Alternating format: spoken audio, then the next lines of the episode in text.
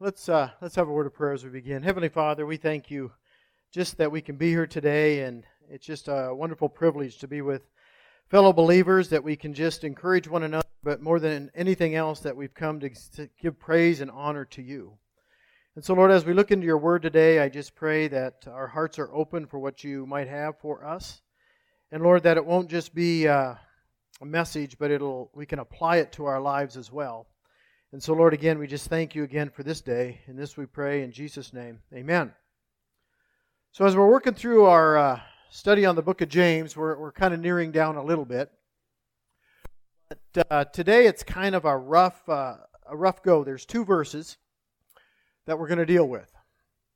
And so if we look at the first two verses of James, it says, "Brothers and sisters, do not slander one another. Anyone who speaks against a brother or sister or judges them speaks against the law and judges it. When you judge the law, you are not keeping it, but sitting in judgment on it. There is only one lawgiver and judge, the one who is able to save and destroy. But you, who are you to judge your neighbor?" Such a pleasant topic that we get to talk about. Now, back in the 1960s, how many remember the 1960s?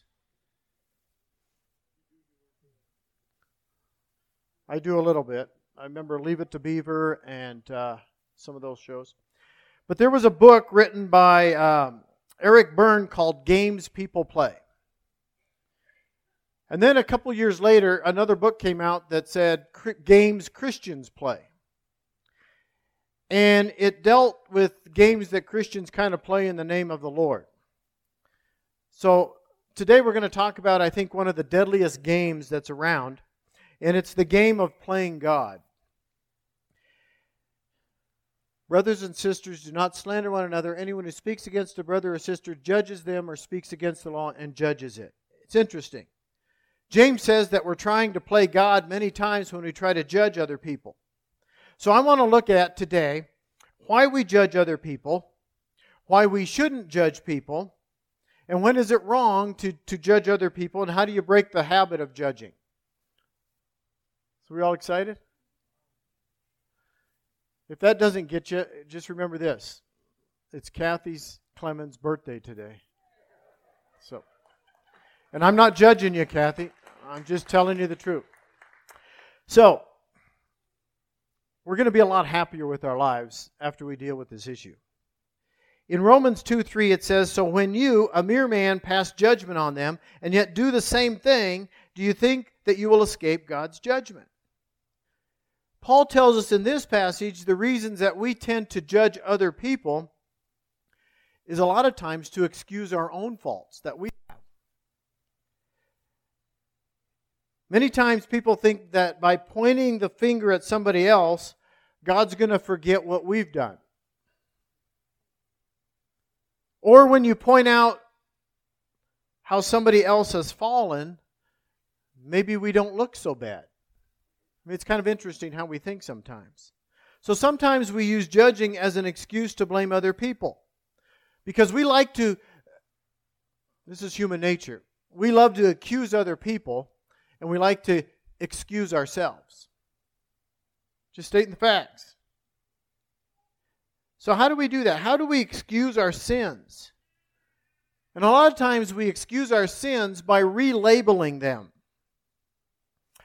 I'm not gossiping. I'm just sharing a concern. That sounds pretty Christian, doesn't it? Because when somebody's gossiping, man, we're usually all ears. We can't wait on what's being said. And the reason is we have this natural, innate ability of gossip because we get very curious. And I think everybody has some kind of problem in this. It comes naturally. There's a lot of slander that goes on because we like to hear it. But you know what Christian slander is, don't you? Christian slander is when we say, I'm sharing this with you so that maybe we can pray about this together. See, we got this Christian lingo that we can do. So why should I not judge other people? James gives us in this passage three reasons why we shouldn't judge other people. First of all, it's unchristian. That's just a fact. Verse 11, it says, "Brothers, do not slander one another." It goes on to say, "Anyone who speaks against his brother or judges him speaks against the law." Another reason we shouldn't judge is it's unloving. It says, "Who judges speaks against the law." Is he talking about being illegal? No, he's talking about the royal law that God has. He's talking about love your neighbor as yourself, the law that God has given us. Another reason we shouldn't judge is it's unjustified. He says there's only one lawgiver and one judge. The word lawgiver is used 6 times in the Old Testament, and it's only used once in the New Testament. The 6 times in the Old Testament refer to God. The one in the New Testament refers to God. Only God has the right to judge. It's in a sense in God's job description. It's not in our job description. God has not commissioned any of us, to talk to everybody about everybody else. There's not a special gift that you might feel that God has given you that you can do that. It's not there. So, when is it wrong to judge others? There are 7 places in the Scripture where it says that it is wrong to judge. Now, the Scripture does say that there are certain places that we're to judge certain things. We're to judge ourselves many times. We're to judge certain matters. But there's 7 times in Scripture we're told not to do this. Romans 2, verses 1 through 3, talks about how it's wrong to judge other people when I'm practicing the same sin. We don't have a right to speak up on it if I lack personal integrity. If you're guilty of the same thing that you're accusing someone else at, you better watch out. Remember what Jesus said to the Pharisees when they had that woman that was caught in adultery? He said, "He who is without sin, cast the first stone." Do you remember what they did? They all walked away. That's what God is saying here. We don't have the right to judge anyone else if I'm guilty of the same thing. Another thing, and Jesus is talking with his famous Sermon on the Mount in Matthew 7. And he's saying it's wrong to judge when it blinds me to my own faults. If judging you causes me not to look at myself realistically, then it's wrong. The inevitable result of being a judgmental person is in verse 2, "In the same way you judge others, you'll be judged." So if you're critical to other people, you'll be criticized. A third reason. In John chapter 7, verse 24, Jesus says, "Stop judging by mere appearance and make a right judgment." So it's wrong when you draw conclusions based on someone's outward appearance. Now think about it. We tend to make our first impression when we meet people by the way that they look. Right? Nobody's going to admit anything today. Okay.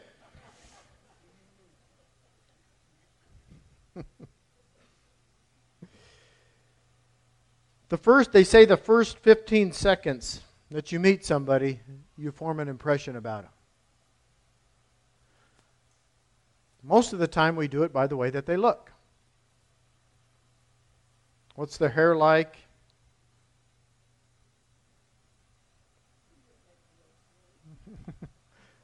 Do I need to go on? Okay. But we tend to judge people. We size them up. You know, I better quit. That way I could do that. The fourth thing. Out of John 7:51, it's wrong to judge someone when you condemn them before you hear the facts. It's very unwise to make a judgment about somebody before you know all about what's going on in their life. all the facts of the thing. If you study Scripture, you'll find that even if your conclusions are right about that person, you might still be wrong because you're getting it without the facts. You might have got lucky once in judging them right. It's still wrong. The fifth thing is out of Colossians 2:16.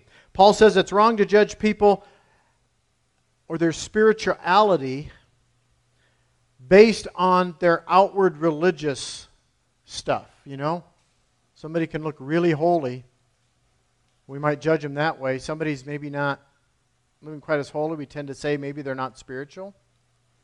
That's a dangerous thing to do. We cannot tell a person's walk with God based on their outward external observances. It's not by what they eat or drink. What we've got to realize is reality is found in Christ.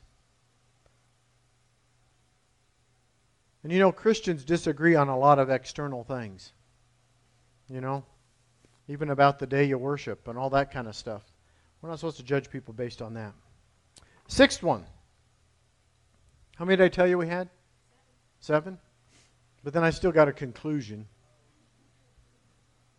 The sixth one's out of James chapter 4, verse 11. It's wrong to judge when it causes you to speak evil about another Christian. Anything that causes you to speak evil about another Christian that maybe ruins their reputation is wrong. We're supposed to, as Christians, love people even when they're doing wrong. It's kind of sad when the world looks at Christians and sometimes looks at it in terms of Christians are the only ones that will eat their own. And sometimes that's true, sad to say. Ephesians 4:29 says that we're supposed to speak positively. We're supposed to encourage. We're supposed to give those words that build each other up. And so, as Christians, we should be known as our encouragement, not our criticism. And then the seventh thing that I see in Scripture is out of 1 Corinthians 4:5.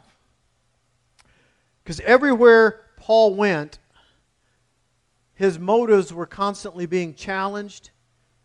He was constantly being questioned. And Paul is saying we have no right to judge other people's motives and question why they do what they do. It makes for some good gossip, but we're not supposed to do that. Paul tells us in this Corinthians passage, wait until the Lord comes. He's basically saying it's premature to judge people's motives. I mean, let's face it, we don't really know what's in each one of our hearts. We can guess, but we really don't know. We can't really judge anybody's motives, what they're doing. We don't know what's going on. So we got all that part of it done, okay? Now the next section, how do we break the habit of judging others? This is the whole reason you came this morning. Right? Maybe not. Probably to get some sausage later on. I don't know. Remember this. We'll be judged by the same standards that I use to judge other people. If you want something to help you be a little more considerate, look at Matthew 7. Verses 1 and 2, it says, do not judge others so that God will not judge you, for God will judge you in the same way you judge others, and He will apply to you the same rules you apply to others. That's kind of a scary passage. You know, makes us feel like we're in trouble sometimes, you know. The way that we judge others. The way that we judge others is the same way we're going to meter it out. We're going to get the same thing back. So if you want something to help you break the habit of criticizing about other people, remember, whatever you're going to dish out is going to be dished back to you. You ever heard the saying, you sow what you reap? It's kind of a biblical concept in some respects. The second thing that you do is you remember that each of us is accountable to God. It says, every one of us then will have to give an account of himself to God. So then let us stop judging one another. Do you realize that you're not accountable to me? I'm not accountable to you? In the sense of every area of my life? But isn't that good? That's a good thing. But one day, we are all going to stand before God, and God is going to know what our motives are. He's going to know what our heart is. And how is God going to judge? He's going to judge honestly. He's going to judge fairly. He's going to judge truthfully. It's not going to be based on any kind of heresy or rumors. It's not going to be on third-hand stuff that has been brought down. It's going to be based strictly on the facts. And He's going to judge impartially. But we're going to have to give an account. So remember this, the third thing. Remember how much God has been merciful to you. James 2:13 says, mercy triumphs over judgment.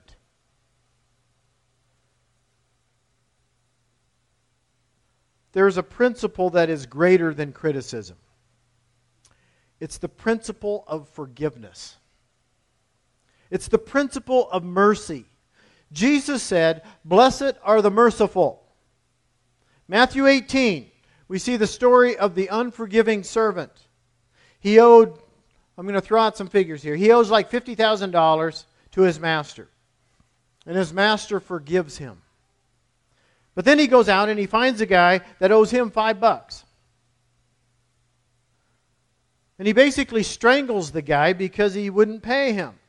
So when the master hears about it, he takes that servant and says, if that's the way that you want to play the game, you're being very unforgiving, and so it's going to be unforgiving of you. The Bible says that we are to be merciful because God has given us so much mercy in our lives.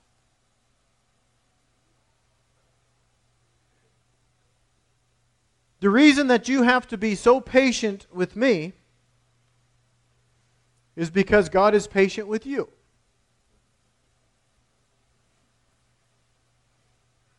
course, we can turn it around. The reason I have to be patient with you is because God's been patient with me. But I like it the first way better. But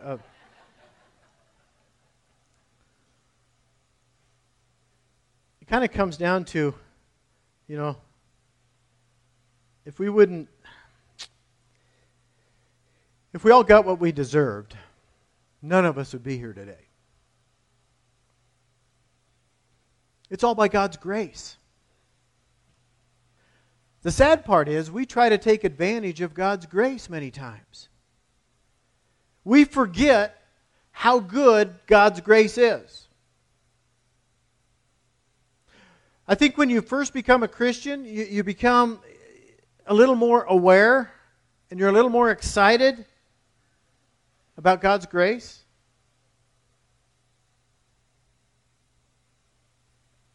But we need to realize it's the most thrilling experience and you're really grateful for it. The problem is the longer we tend to follow Christ, the more we take Christianity for granted. And that's too bad. We shouldn't do that. That's why we're practicing communion this morning, and it's not a meaningless ritual. It's something that we're supposed to examine our lives before Christ to realize how much He has done for us.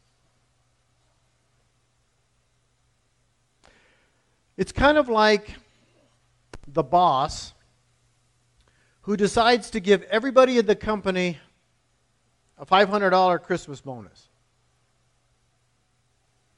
Unexpectedly. And everybody says, oh, such a nice guy, that's really great. The second year he decides to do the same thing. Gives everybody a bonus without, them anything. But by the third year, you've already spent that $500 expecting you're going to get it.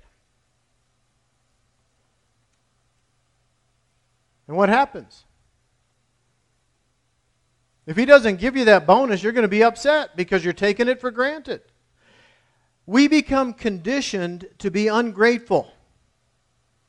And if God has been gracious with us, we need to be gracious with other people.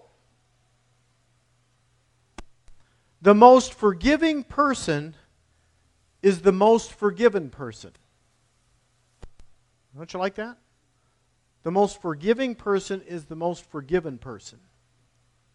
Because it seems like once you've fallen and made mistakes and you've realized it and you've faced up to it, a lot of times you're a lot more sympathetic and open and forgiving and kind and loving to other people. You understand it just a little bit more. If we could somehow realize how much we have been forgiven by God, hopefully then we can realize how we can forgive others and realize that we all need help. We all need to encourage. We need to reach out to each other and be the people that God has called us to be. So you're ready for your homework assignment?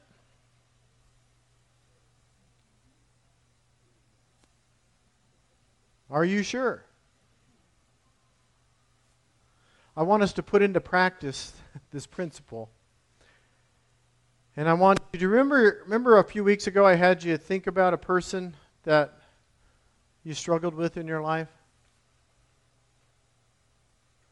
I want you to think of the list of people that maybe you need to forgive.